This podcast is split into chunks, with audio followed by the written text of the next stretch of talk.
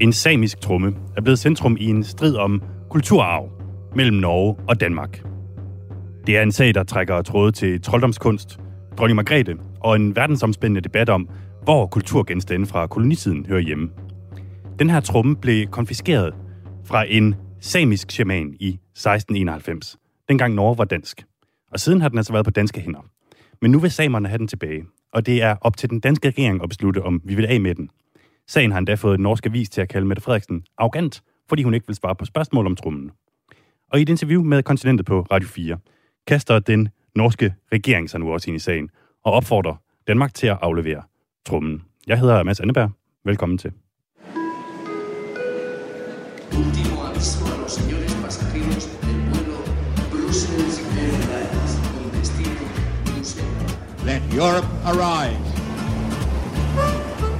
We love Europe. I love Europe anyway. I love it. De la merde. De la merde, de la merde. Du lytter til Kontinentet på Radio 4. Oh, ça oui, c'est du bon travail.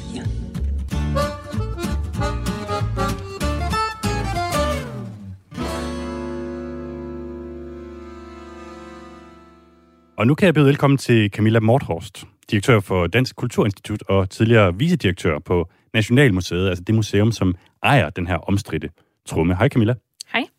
Det er godt at have dig med i programmet. Jeg tænkte på, om du kunne starte med at gøre os klogere på, hvordan sådan en samisk tromme ser ud. Ja, jeg skal forestille jer sådan en ret stor, altså sådan cirka en meter stor flad tromme, hvor der er en træramme, hvor der er spændt et skin ud på. Og det skin, der er der med sådan noget tykket bark, som bliver sådan rød farve malet, magiske figurer for både denne verden og hinsides verden. Så det var jo sådan øh, samernes øh, ligesom magiske trommer, som shamanen brugte, når han skulle falde i trance og, og komme i kontakt med, med ånderne. Og vi kan sige, at instrumentet det lyder altså cirka sådan her.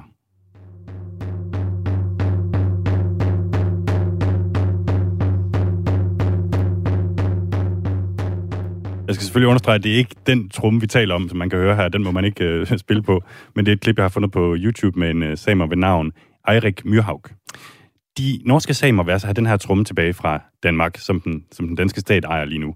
Men øh, faktisk så befinder trommen sig allerede på et museum i Norge. Det har den gjort siden 1979 på lån fra Nationalmuseet. Jeg ringede op til det lille samiske museum i byen Karasjok, helt op nord for Polarcirklen, for at finde ud af, hvorfor der er så meget virak om en tromme. Og der fik jeg fat i museumsdirektør Jelena Porsanger, som selv er samer. Jelena? Hej Jelena, det er Mads Anneberg fra Radio 4 i Danmark. Hej, hej. Hej. Må jeg forstyrre dig i fem minutter? Du, uh, kan vi snakke engelsk? Jeg har det litt, jeg har det litt vanskelig å forstå dansk, vet du. All right. Um, I do speak. Uh, I do speak English. To be honest, I think many people in Denmark understand English better than they understand Norwegian. But don't tell anyone in Norway. Wow. yeah, then we will take it in English. Good. okay. Why is this drum important? Drums, uh, as such, for us, uh, the Sami people are extremely important because they represent our history. Because uh, these drums were taking. Den her slags trommer var vigtige rituelle genstande for samerne, men de blev taget fra dem af blandt andet danskerne, da vi koloniserede området og prøvede at gøre samerne kristne. Og af de cirka 70 tilbageværende samiske trommer i verden, ejer samerne næsten ingen selv. Museumsdirektøren her, Jelena Porsanger, fortæller, at den her specifikke tromme tilhørte en samisk mand ved navn Anders Poulsen, der levede i 1600-tallet. Anders Poulsen, or known uh, by his Sami name, Paula Ante, uh, was an old man by the end of the 17th century. And he had a drum, and he used a drum, and with the help of this drum, he healed people, and he could uh, predict uh, fortune or misfortune. Ja, Anders Poulsen, han var det, man kalder nøjdi, en form for samisk shaman, der ved hjælp af sin tromme blandt andet mente at kunne helbrede folk, spå om vejret i øvrigt også, og forudsige, om andre ville have held med deres rensdyrflokke. He used to beat the drum with a hammer, uh, which was made uh, of reindeer horn, and he had a, a brass ring And this brass ring was placed on the surface of the drum, and when keeping the drum in his hand, he was hitting the drum with the Og det, som Anders Poulsen helt konkret gør tilbage i 1600-tallet, det er, at han placerer en messingring på trummen og slår altså på trummen, så ringen danser rundt mellem de her symboler, som, øh, som vi også lige hørte om øh, før, som er tegnet på, på skinnet. Altså, Camilla Morthorst, hvordan er det, at Anders Poulsens tromme ender i Danmark tilbage i slutningen af 1600-tallet? Altså det, man skal forstå, det er, at øh, det dansk-norske rige, de er jo i gang med sådan at kolonisere det, og, øh, og også går efter hedningen i hele landet. Og det betyder, at man konfisterer i høj grad de her trommer, hvor man finder dem, fordi det er jo shamaner, der ligesom laver hedningeskab, kan man sige. Og da så Anders Poulsen altså øh, dør, bliver dræbt i fængslet, fordi man er bange for, at der er en, en, der slår ham ihjel, fordi de er bange for hans troldmandskundskaber, så ved man samtidig, at kongen i København har anlagt, ikke for så mange år tilbage, altså hans far har anlagt et stort kunstkammer, og han er interesseret i alle ting, der er fantastiske og også kan vise hans rige. Så, så man ved, at det vil være interesse for kongen at få den til kunstkammer. Så der bliver den, der bliver den simpelthen sendt til. Og der har den jo så været i, kan man sige, de danske samlinger lige siden kunstkammeret bliver siden, da det bliver opløst mange hundrede år senere, øh, går ind i Nationalmuseet. Så det er som, trummen har simpelthen bare fulgt med øh, og nu en del af Nationalmuseets samlinger. Så, så det er sådan helt skik, kan man sige, at, at kongen samlede ind for sine sine kolonier, sine ydre områder med spændende ting. Og det var selvfølgelig sådan en tromme. Jeg synes, det er en helt vildt øh, fascinerende historie, det her. Både om, om trummen, og så altså også den twist, der, der foregår om den nu. Øhm, Camilla Morthorst, vi vender tilbage til dig lige om, om ikke alt for længe. Øhm, jeg, jeg, jeg prøver lige at give lidt, øh, lidt kontekst i mellemtiden, og så skal vi øh, senere snakke lidt om, hvad, hvad perspektiverne egentlig er i, i sådan en sag her. Øhm, fordi samerne vil jo altså gerne have Anders Poulsens trumme tilbage. Og de starter faktisk med at sende et brev fra, fra præsidenten for det samiske parlament i Norge, Sametinget hedder det, til ingen ringer end dronning Margrethe. Og jeg står med det her. Det er dateret den 21. september i år, og der står blandt andet, samiske trommer er en vigtig del af den samiske kulturarv, og er genstande af særlig ceremoniel værdi. Jeg henvender mig derfor til deres majestæt, for at bede om, at vi får lov til at beholde denne centrale ceremonielle genstand i Lapland. Og faktisk så har jeg også fået fat i svaret. Øh, det har jeg fået tilsendt hele vejen fra, fra Lapland. Og det er desværre ikke dronningen, men hendes kabinetssekretær Henning Fode, som skriver tilbage til samerne den 18. oktober i år. I en skrivelse af 21. september 2021 har de som præsident for Sametinget rettet henvendelse til hendes majestæt dronningen om repatriering af en samisk tromme til Ridodotter Museet i Karshok. Jeg håber, at de har forståelse for, at hendes majestæt dronningen ikke er i stand til at intervenere i en sag af denne karakter. Så dronning Margrethe melder altså pas på den her forspørgsel, og sender faktisk aben videre til Nationalmuseet. Og det interessante her er, at i sidste uge, der beslutter netop Nationalmuseet faktisk, at jamen for deres skyld, så kan samerne godt få trummen. Men den endelige beslutning om sådan noget, skal træffes af den danske kulturminister. Og det er der, vi står nu i sagen, og nu kommer der så en ny lobbyist på banen, nemlig den norske regering.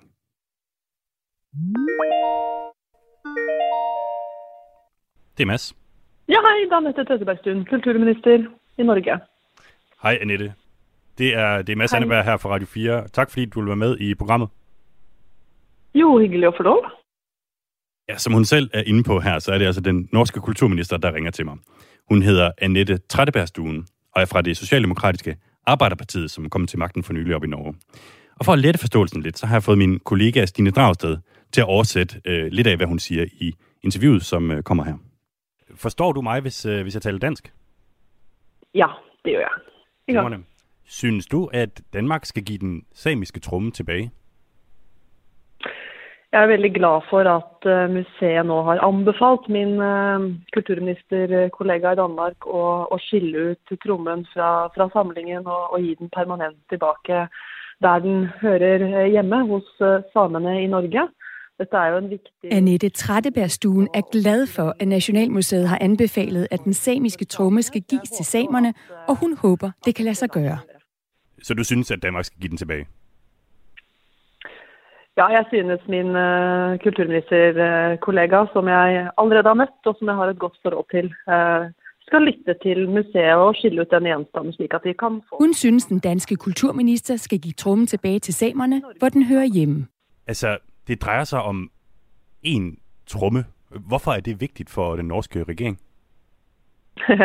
ja, det er én tromme, men det er en viktig historisk, symbolsk og kulturell eh, gjenstand som sier mye om våre stolte samiske tradisjoner. Og Trummen er en vigtig kulturel genstand, siger den norske kulturminister, og den siger meget om de stolte samiske traditioner. Derfor er det vigtigt, både for samerne og for hele Norge, at den får sin plads i de samiske samlinger i den nordnorske by Karasjok. Vidste du godt, at den allerede faktisk har været i Karasjok i Nord-Norge siden 1979, altså i mere end 40 år? Ja. Ja, og danskene har jo vært, uh, vært greie og lånt den ut uh, til oss siden 1979, som det sier. Og Hun ved godt, at danskerne har været så rare at låne trummen ud til Norge siden 1979. Men låneaftalen skal snart fornyes, og det er derfor, hun og samerne nu tager det op. Ja, jeg kan sige, at den låneaftale, den, den udløber jo hver, hver femte år, men bliver også fornyet hver, hver femte år, og Nationalmuseet har sagt, at de vil gerne forny den, hvis, hvis det er. Øhm, så hvis, hvis trummen i forvejen er der, hvor du synes, den skal være, hvorfor så gøre et stort nummer ud af, hvem der, hvem der ejer den? Jo, men for, uh, for det samiske miljøet så er det jo et, et poeng ikke sant, at, uh, at de ikke har råderett over trommen, men at den fortsatt tilhører Danmark. Og man føler jo på mange måter at den ble urettmessig uh, tatt fra dem, noe som også er korrekt. Så det, ville vært, Det handler om, at samerne vil have råderet over trummen, siger hun, og de føler, at den blev taget fra dem uretmæssigt. Der er, jo, der er jo mange ting her i verden, som ikke er der, hvor, hvor nogen synes, øh, de skal være. Altså, vi har også nogle, nogle ting her i Danmark, som, øh, som svenskerne har, øh, har taget fra os, øh, blandt andet dronning Margrethe den første guldkjole, som vi godt kunne tænke os at få tilbage. Jeg ved, at grækerne er meget interesserede i at få nogle, øh, nogle marmorskulpturer øh, tilbage fra, fra britterne. Altså, øh, synes du, at øh, ligesom alle de her krav skal, skal imødekommes, og, og at alle, alting skal sådan bytte plads på den måde?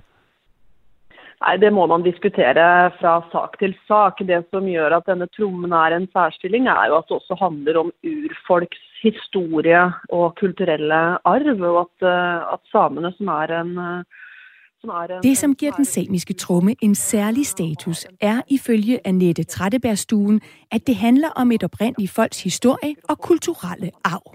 Hvad vil du gøre, hvis ikke Danmark giver den tilbage? Nei, det, dette ligger nå på den danske kulturministerens bord, og hun, hun må få gå inn i denne saken og, og, og ta Nu ligger det på den danske kulturministers bord, men den norske regering har et ønske om, at trummen bliver givet tilbage. Så det får ikke nogen konsekvenser for Danmark, hvis vi siger nej?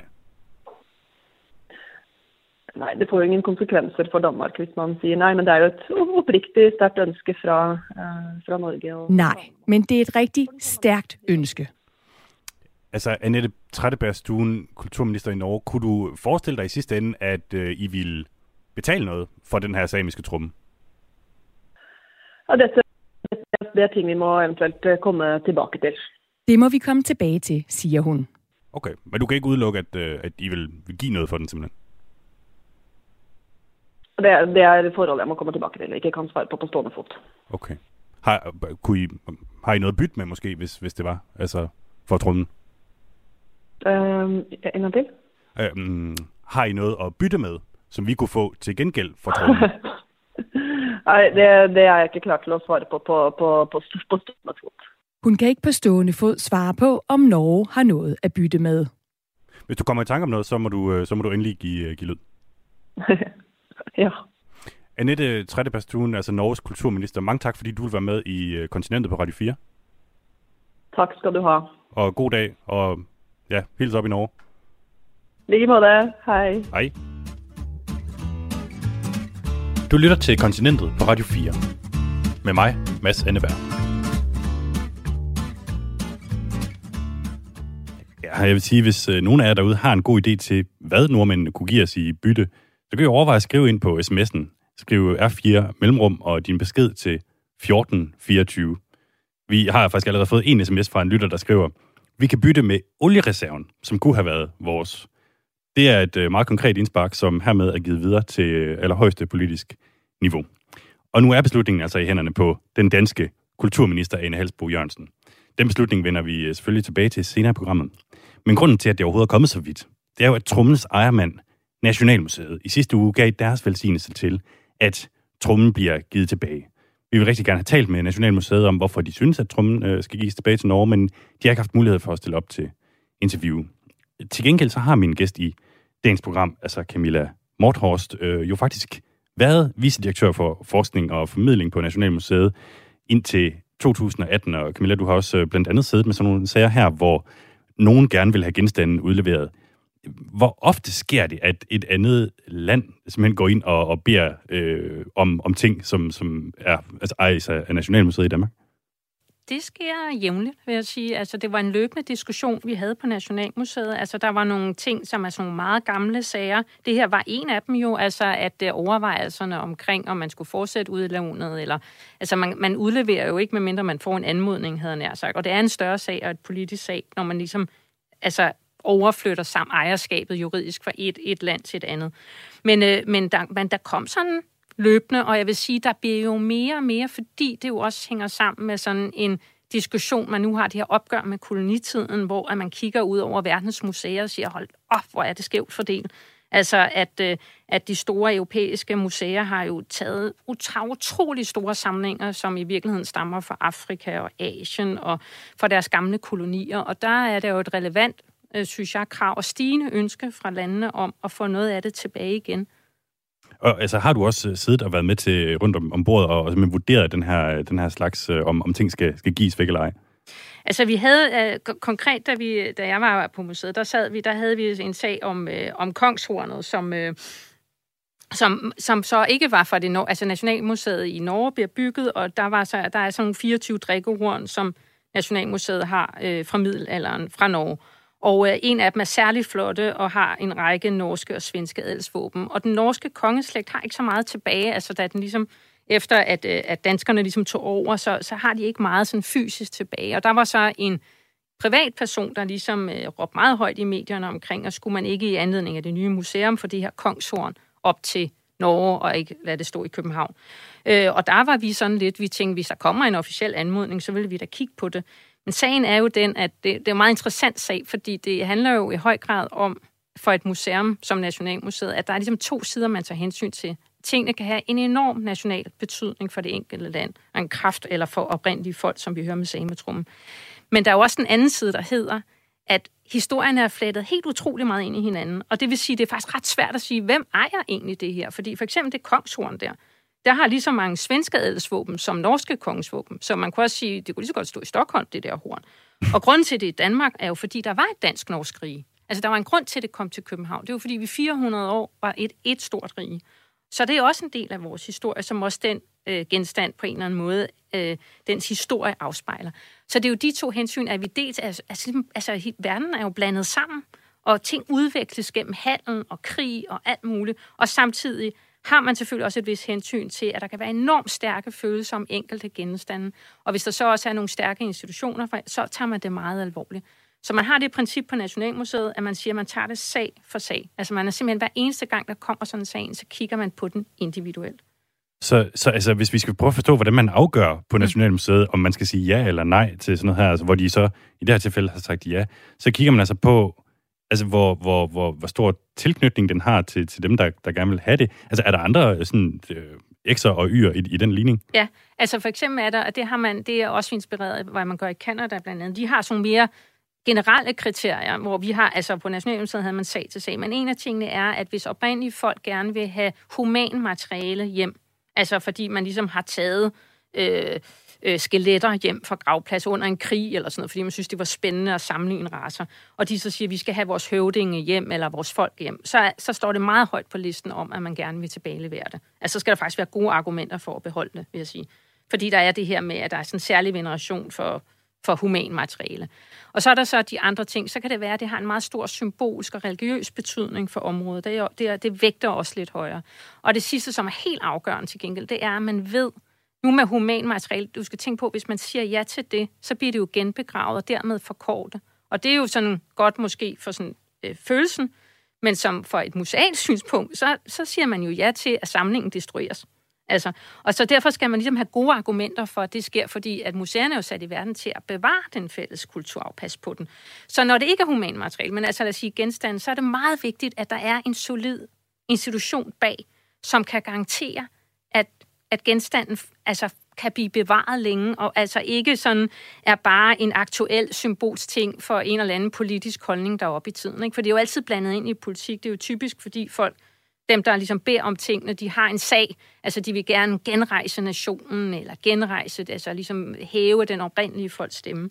Og det er helt legitimt, men, men det er bare vigtigt, når man så ligesom flytter den til en anden samling, at man så har sikkerhed for, sådan, for et fagligt synspunkt, at, at den er i gode hænder, og at det ikke ligesom er et museum, der står fem år, og så kommer der en ny præsident, og så lukker man hele institutionen, og så står man med sådan nogle hjemløse samlinger. Okay. Så det vægter også. Og der kan man sige, at Sametrum er jo super godt eksempel på, at her har man en bundsolid øh, museum, der har eksisteret i mange år, og som nu synes, helt ærligt, altså det er jo, det er jo ikke ligegyldigt, om vi ejer det, eller vi hele tiden er nødt til at låne det. Og det, og det tror jeg, det tager man hensyn til. Altså det, at de bliver ved med gerne vil have den, den har den proveniens, altså med et fint ord, den, den meget velbeskrevet historie, så de kan dokumentere, og at det har den betydning for dem. Det gør, at Nationalmuseet helt sikkert har sagt, det, det, altså hvis de beder om det, så, så vil vi i hvert fald indstille et ja.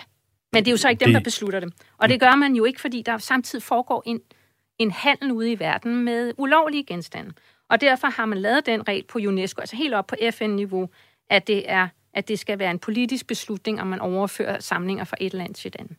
Det, det spøjser lige præcis ved den her sag, det er, at jeg, jeg ringede til den lille, det her det lille samiske museum, som har trummen på lån ja. lige i øjeblikket. Og de siger, det er faktisk ikke noget nyt, at de gerne vil have trummen. De har skrevet til Nationalmuseet flere gange. Første gang i 2006. Og de har fået nej hver gang. Men nu har Nationalmuseet så pludselig sagt ja. Hvad tror du, der har ændret sig? Altså, stedighed belønner sig. Nej, jeg tror, altså det, det, der, det jeg tror faktisk, Nationalmuseet lever jo ikke på en øde ø. Og man kan jo mærke, der er den her stigende, øh, klare stemme omkring det her koloniale opgør. Også i virkeligheden et, et, vil man jo synes, også har, altså vi bliver mere og mere lydhøre over for, at det er en meget skæv fordeling, der er, er resultatet af kolonitiden. Altså hvor øh, hvor at, at, at samlingerne som sagt er i Europa, øh, men, men har tilhørt op, altså folk rundt omkring, som er blevet koloniseret. Og en af de ting, der er jo sket siden, det er, at øh, den franske præsident Macron, det var i 2017, sagde, at han ville gerne se på, at der var rigtig mange afrikanske, meget vigtige samlinger, der var kommet i Frankrig på grund af kolonitiden, og han ville gerne se på og var åben over for, at de kunne leveres tilbage i stor stil. Og det tror jeg har været, det er noget, hele museumsverdenen ligger og lytter med på at tænke, det er nok tid til at genforhandle det. Fordi ellers så har man ligesom sagt på Nationalmuseet og mange andre steder sagt, jamen der er jo ikke noget problem, fordi vi, vi kan nærmest garantere, at vi skal nok bare blive ved med at låne det ud, og så ryger vi ikke ud i at overflytte ejerskab og alt det politiske og juridiske, der hører til. Men der tror jeg, at man er begyndt at forstå i stigende grad, det er ikke ligegyldigt, hvem der har ejerskabet, og der er en skævvridning. Så, så jeg tror, at de også er påvirket af de, den stærke samtale, der er om opgør med øh, kolonitiden og de efterdønninger, der har været.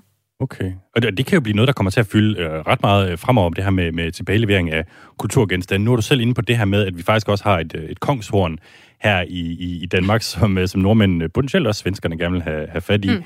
Øhm, er der noget, som andre lande har, og vi i Danmark gerne vil have fingrene i?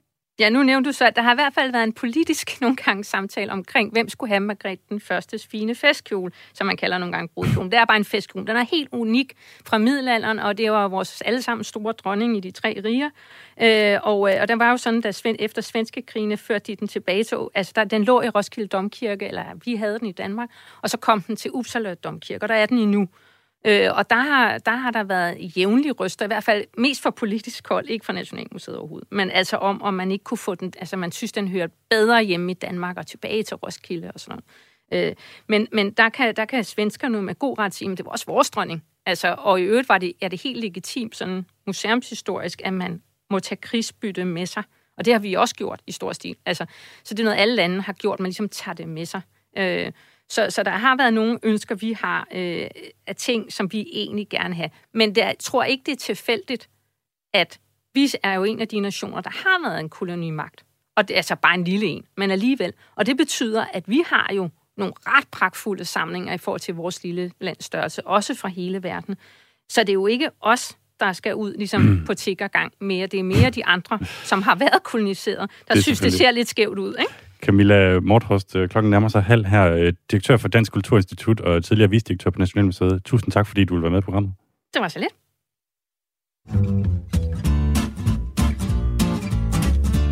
Du lytter til Kontinentet på Radio 4. Med mig, Mads Anneberg.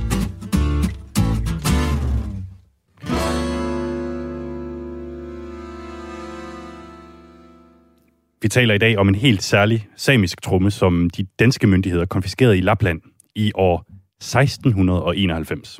En tromme, som ikke bare de norske samer, men nu også den norske regering opfordrer Danmark til at give tilbage. Vi har fået en sms fra Jan, som skriver, Norge var dansk i 400 år, så hvis vi får Norge tilbage, kan de få deres tromme. Det er jo i hvert fald en byttehandel, der, der siger bare to, øh, som, som Jan øh, foreslår her. Jeg har jo efterlyst på sms'en øh, 1424, øh, hvad skal man sige, ting, som vi eventuelt kunne, kunne bytte med, altså som nordmændene kunne give os i bytte, efter at øh, den norske kulturminister var overraskende åben over for, for det forslag. Der er rigtig mange spændende aktører i den her sag. Vi har allerede været omkring samerne selv, dronning Margrethe og ja, altså den norske kulturminister. Og nu skal du høre fra endnu en. Min næste gæst, han er en nordmand ved navn Helge André Njåsted. Hej Helge, kan du høre mig? Ja, jeg hører dig veldig godt. Du er medlem af Stortinget, altså det norske parlament for Fremskridtspartiet, og en af de øh, nordmænd, som kæmper bragt for at få den samiske tromme tilbage til, til Norge. Tak fordi du var med i programmet først og fremmest. Jo, veldig, veldig hyggeligt at være med. Altså Helge, faktisk helt til at starte med, så vil jeg gerne spille et, øh, et klip for dig. Fordi øh, det forholder sig sådan, at øh, for et par uger siden, øh, Øh, det var noget, vi blev opmærksomme på ved at, at, at læse Weekendavisen, så var der nemlig et møde i det, der hedder Nordisk Råd i, i København. Og der havde du lejlighed til at spørge den danske statsminister, Mette Frederiksen, om ikke Danmark ville give jer den her tromme tilbage. Lad os lige prøve at høre, hvordan det gik. Danmark har en rekke norske klenodium. Han viste til samme sametromme som er i Danmark, eh, som er norsk eh, opphav, som jeg gjerne vil ha tilbake. Fra min eh, hjemby Bergen så har vi også et seil som er i Danmark. Skal vi få turister til Norge, så trenger vi å vise frem klenodiumene. Så jeg lurer på om, om ikke Danmark kan gi fra seg disse eierrettighetene til Norge på alle historiske klenodium som er fra mellomalderen. Statsminister.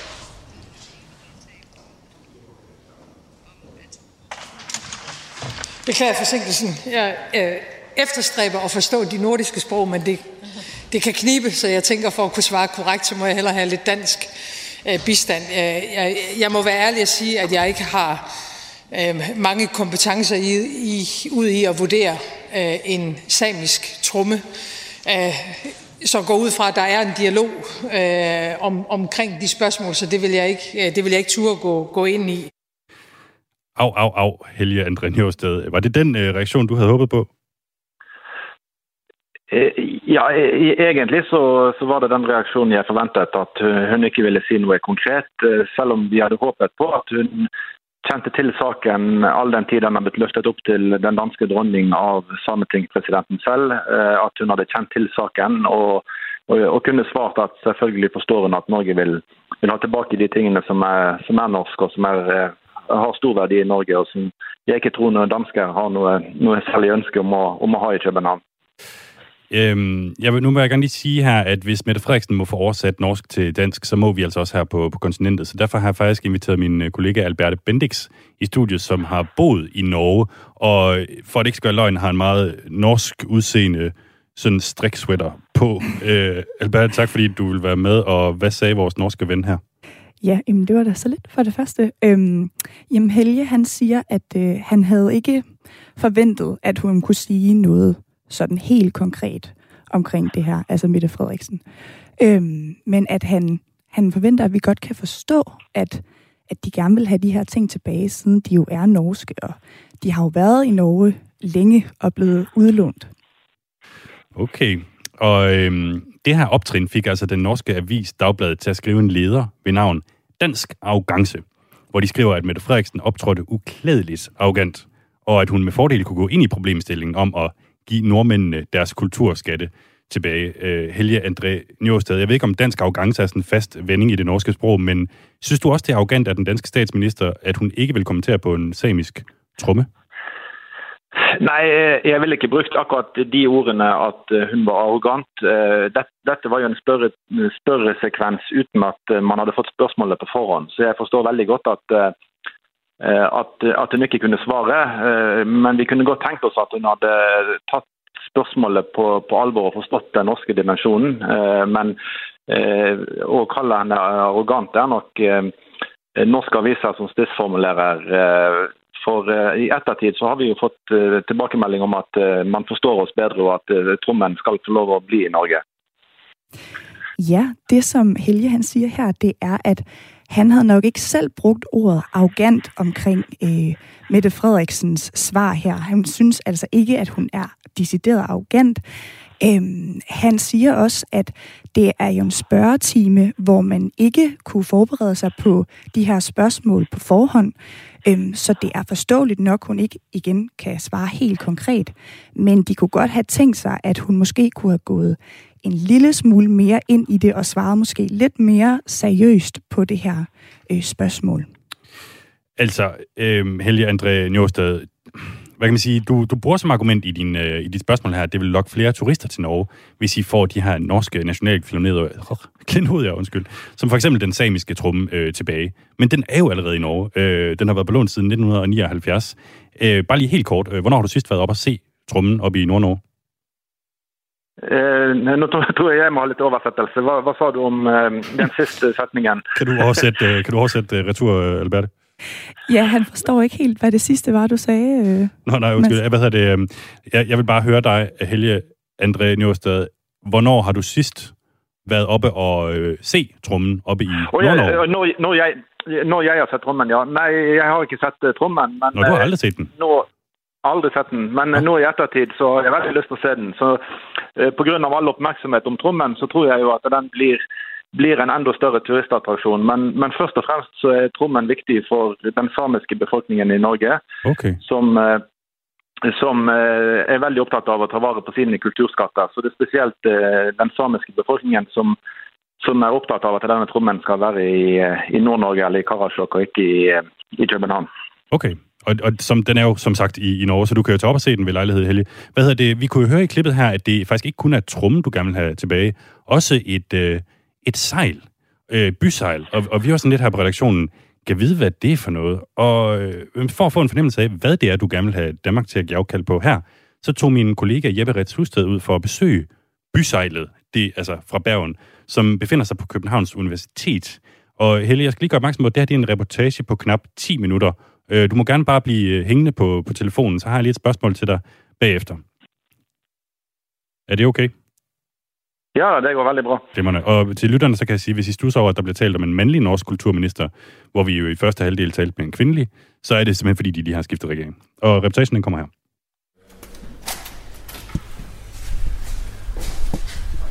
Og der er køligt her. Ja.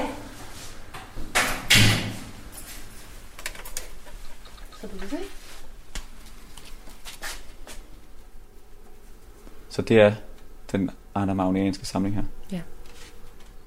Kvinden, der har låst en brandsikre dør på Amager op og nu trisser rundt på jagt efter 100 gamle håndskrevne dokumenter. Hun hedder Anne Mette Hansen. Hun er kurator for den aunamaunianske samling, og dagligt så arbejder hun for at opfylde ønsker nedskrevet i et testamente for næsten 300 år siden af en samleglad professor. Altså, jeg, kan- jeg kan jo forklare ordet anamagneansk, som er et tillægsord, der er dannet til øh, navnet Arnas Magneus, som er den latinske, latiniserede form af Arne Magnussen. Ja, man siger, at, øh, at, at hans kernesamling, den består af cirka 3.000 øh, håndskriftnumre. Øh, og det er øh, overvejende nordiske håndskrifter. Ja, han, han samlede simpelthen alt, hvad han kunne få. Hvor, hvor, hvor unik er den her samling af, af, af dokumenter? Altså, det er den vigtigste, den vigtigste samling af nordiske øh, håndskrifter og dokumenter. Øh, det er det. Øh, og derfor blev den også øh, opt, optaget på UNESCO's Memory of the World-liste øh, som sådan et unikt, en unikt samling af verdenskulturarv. Og i den her unikke indsamling, der indgår der 280 norske dokumenter.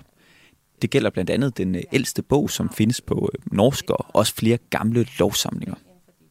Derfor så henvendte det norske kulturministerium sig i foråret med en øh, forspørgsel om langtidsudlån eller overføring, som de skrev.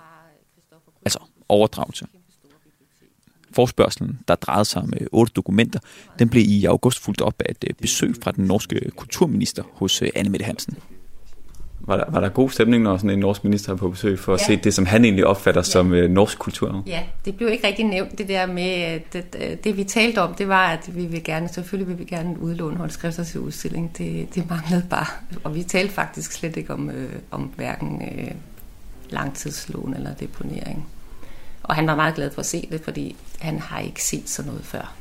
Men Anne, det kan være, at vi skal gå ind og ja. se på nogle af dem. Det gør vi. Og det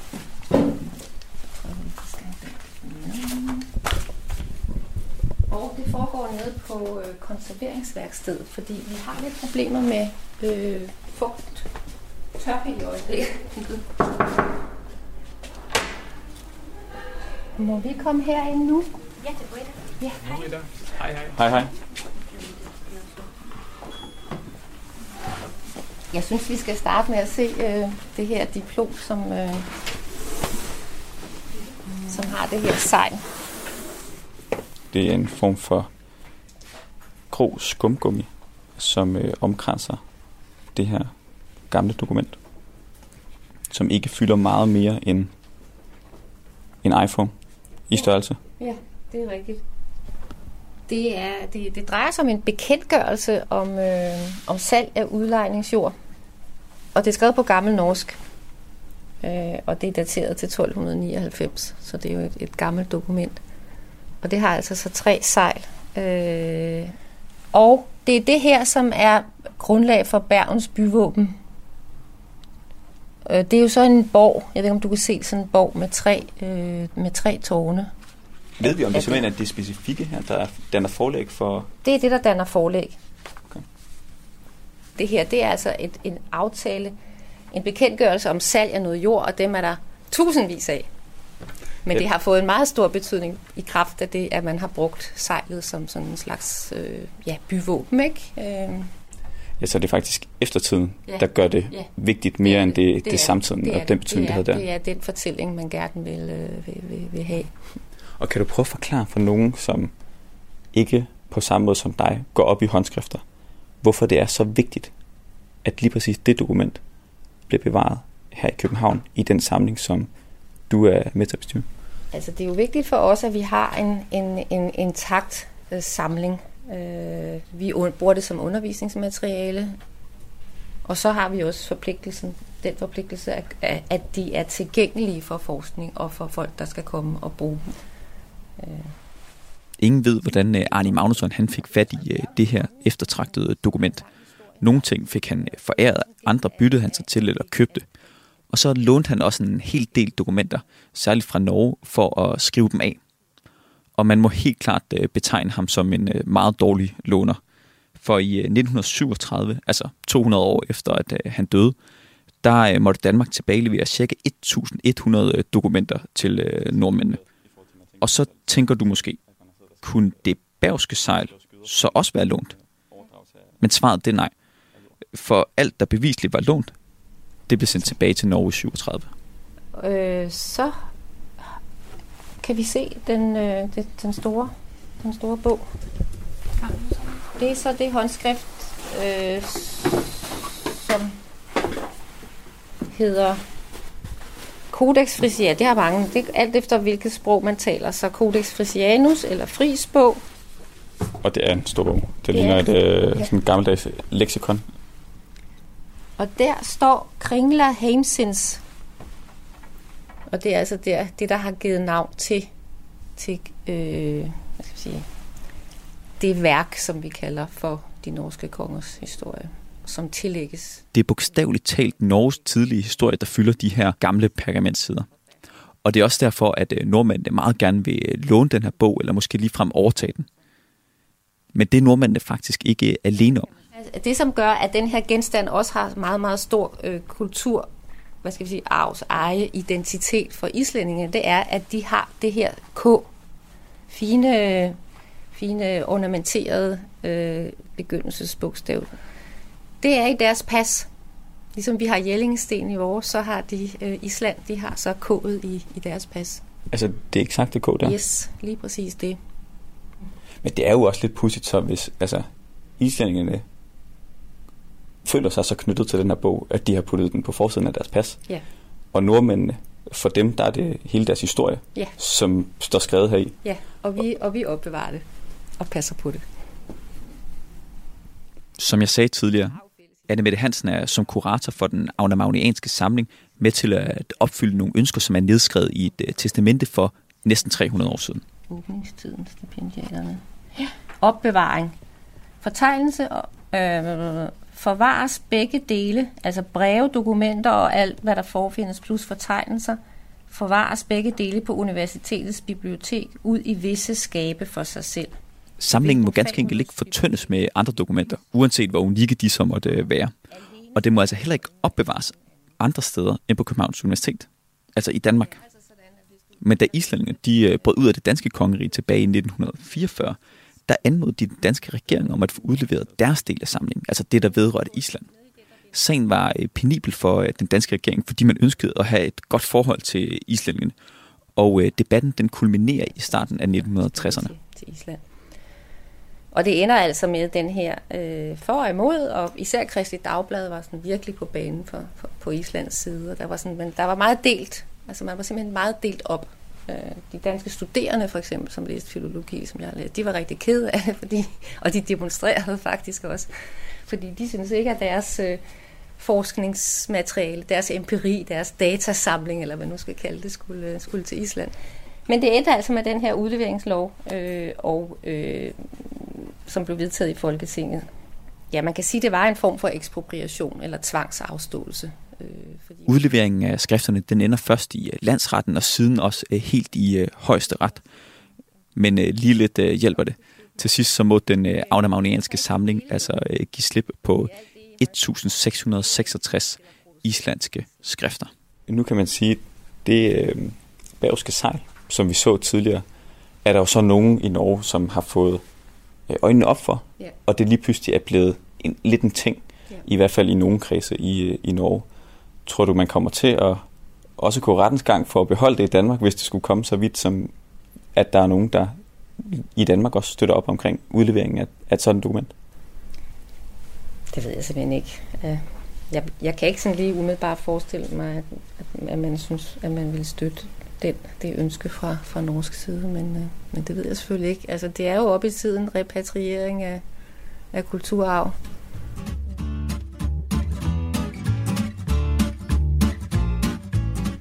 Med det, jeg vil slukke den her.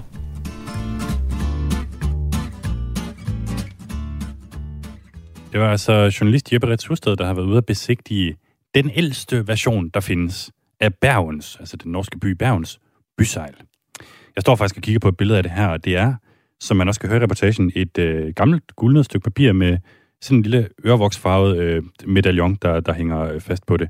Og øh, nu er jeg heller lige vendt tilbage til dig, Helge André Njåstad, som har været så rar lige at hænge på øh, i løbet af reportagen her, medlem af det norske parlament, Stortinget for Fremskridtspartiet. Altså, Helge, vidste du godt, at det her bare er et stykke papir, sådan en gammel ejendomskontrakt? Eh, Jeg tror du må ta den litt senere òg, den siste setningen din. Ja, undskyld, det er altså også øh, det er min fejl. Øhm, jeg vil høre dig til, om du godt vidste, at det her bysejl, altså det, det store bysejl fra Bergen, som du gerne vil have, at Danmark giver tilbage til Norge, i virkeligheden bare er et stykke papir. Eh, Ja, det visste vi. At det er en, eh, et avtrykk av, eh, av et, eh, et, et byseil med både en forside og en bakside. Så vi har sett bilder av, av den kopien og, og, og mener at den har stor verdi å vise fram i, i byen, som har, har hatt det som sitt byseil og sitt kommunevåpen, sitt kommunevåpen i ettertid. Så den vil, vil ha stor verdi for, for Bergen, og jeg, tror ingen i Danmark vil, eh, vil savne den om den blir flyttet til, til Bergen. Det er selvfølgelig et godt spørgsmål. Jeg skal lige minde om, at øh, jeg jo faktisk har min kollega Alberte Bendix i studiet til at oversætte. Oh, hvis jeg især prøver på dig. Det, som Helge han siger her, det er, at ja, det ved han godt, at det er.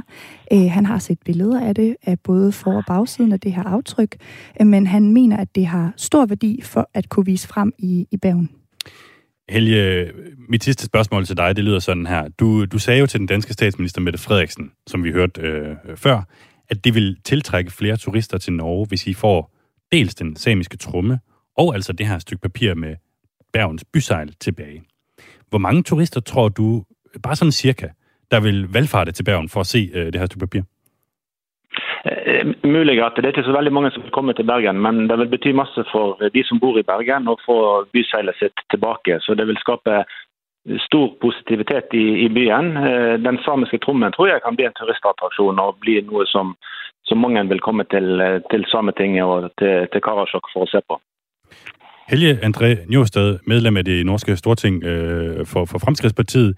Tak fordi du var med i programmet, og jeg tror faktisk godt, jeg vil sige, gå så langt som til at sige held og lykke med, øh, med, med kampen. Det, tusind tak for det. Og have en god dag. Alright. Uh, Albert Bendy, skal vi lige få med, hvad det var, han, uh, han sagde her til sidst? Ja, altså han sagde til sidst, at han ved godt, at det måske ikke tiltrækker en hel masse flere øh, turister, men at han understreger igen, at det vil have en stor værdi for dem, der bor i Bagen, og, øh, og det vil skabe en positivitet øh, at få det her tilbage. Og så mener han også, at der vil nok komme nogen, der gerne vil se det. Tak fordi, at du gad at være min oversætter i dag. Det var så lidt. Du lytter til Kontinentet på Radio 4. Med mig, Mads Anneberg.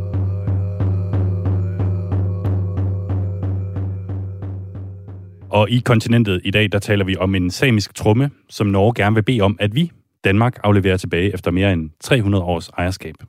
Sagen ligger nu øh, på den danske kulturministers bord, Socialdemokraten Ane Halsbo Jørgensen. Det er hende, som i sidste ende bestemmer, om Danmark skal efterkomme det her norske ønske, eller ej.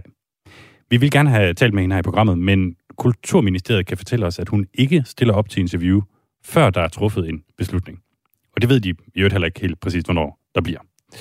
Jeg ringede i stedet for til den socialdemokratiske kulturordfører, han hedder Kasper Sandkær, for at se, om jeg måske kunne få et fingerpege om trummens videre skæbne. Det er Kasper. Hej Kasper, det er Mads Anneberg fra Radio 4. Kasper ja. Sandkær, du er altså kulturordfører for Socialdemokraterne. Og man kan sige, nordmændene, de ånder os i nakken for et svar på, om vi vil give den her samiske trumme tilbage. Og til syvende og sidst, så er det din partifælde, kulturminister Anne Halsbo Jørgensen, der skal træffe beslutningen. Hun øh, vil ikke tale med os, før hun har truffet en beslutning. Så nu spørger jeg dig i stedet for. Ender vi med at give dem den trumme?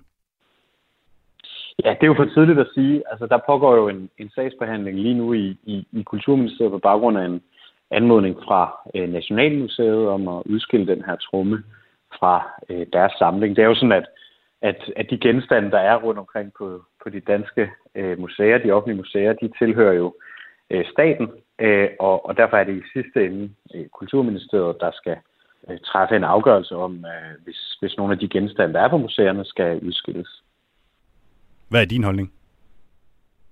Jamen, det synes jeg jo kommer an på øh, den øh, sagsbehandling, som, som foregår i Kulturministeriet, altså museumsloven, ligger jo ligesom øh, rammerne for, øh, hvordan den slags anmodninger øh, skal håndteres, sådan at det jo netop ikke er et øh, politisk spørgsmål fra genstand til genstand. Øh, vores opgave er jo at, at sætte nogle rammer øh, op for, hvordan øh, det skal foregå. Ja, men det er jo netop også derfor, at Nationalmuseet har lavet en ultrafaglig vurdering, hvor de simpelthen har været inde og kigge på alle mm. mulige øh, sådan helt objektive kriterier. Og deres øh, hvad skal man sige, regnemaskine har så spyttet det svar ud, at den trumme der, øh, lige præcis den trumme, kan vi godt give tilbage. Og så er det vel en politisk mm. beslutning herfra? Nej, altså så er det jo op til Kulturministeriet øh, at, øh, at træffe en, øh, en afgørelse. Ja, bortset fra, at det er kulturministeren, der skal træffe en afgørelse. Ja, det er klart. I sidste ende er hun jo Øh, øverste, øh, øverste ansvarlig for, øh, for Kulturministeriet og den, den politiske ansvarlige for, for beslutningen. Men, men det er jo en, en beslutning, som ligesom kan man sige, ligger inden for sådan den, den forvaltningsmæssige afgørelse, som, som skal træffes. Men jeg synes da, sådan ud fra en generel betragtning, at Danmark selvfølgelig Øh, skal bidrage til, at oprindelige folk rundt omkring øh, i verden også har øh, ejerskab over deres egen historie og har muligheden for at formidle deres egen historie. Så det lyder som om, du hælder til, at vi skal give dem trummen? Nej, nej, det er en helt generel betragtning. Det har ikke noget med øh, trummen at gøre. Er det en fejl, at der overhovedet skal, skal være politikere ind over den her beslutning? Altså, det lyder næsten på dig som om, at du hellere vil have, at det bare var nogle, nogle meget, meget, meget kloge embedsmænd, som, som træffede den beslutning, og så var, så var det det. Mm, nej, altså det, det er jo, vi har jo et, et, et ministerstyre øh, i Danmark, hvor ministeren er øverst politisk ansvarlig for, øh, for forvaltningen. Det synes jeg sådan set er klogt. Øh, nogle afgørelser er jo så øh, uddelegeret, andre ender i sidste ende på, på ministerens bord. Det, det synes jeg jo er en meget, øh, kan man sige, både god, gennemsigtig, effektiv måde at, øh, at lede øh, centraladministrationen og dermed øh, den, den udøvende magt på i Danmark. Så det synes jeg ikke, at øh, vi skal lave om på. Godt, så er det i hvert fald øh, så er der to streger under det. Øhm, tusind tak for din uh, tid her, Kasper Sandkær, altså kulturordfører for Socialdemokraterne. Det var så lidt.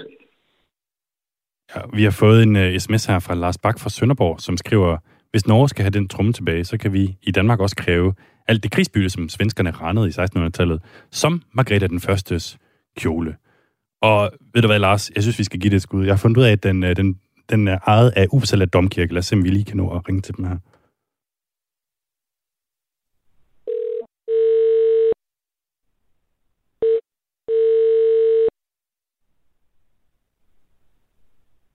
Kun 45 sekunder tilbage af dagens udgave af kontinentet. Det er meget spændende, om vi når at sige noget til svenskerne.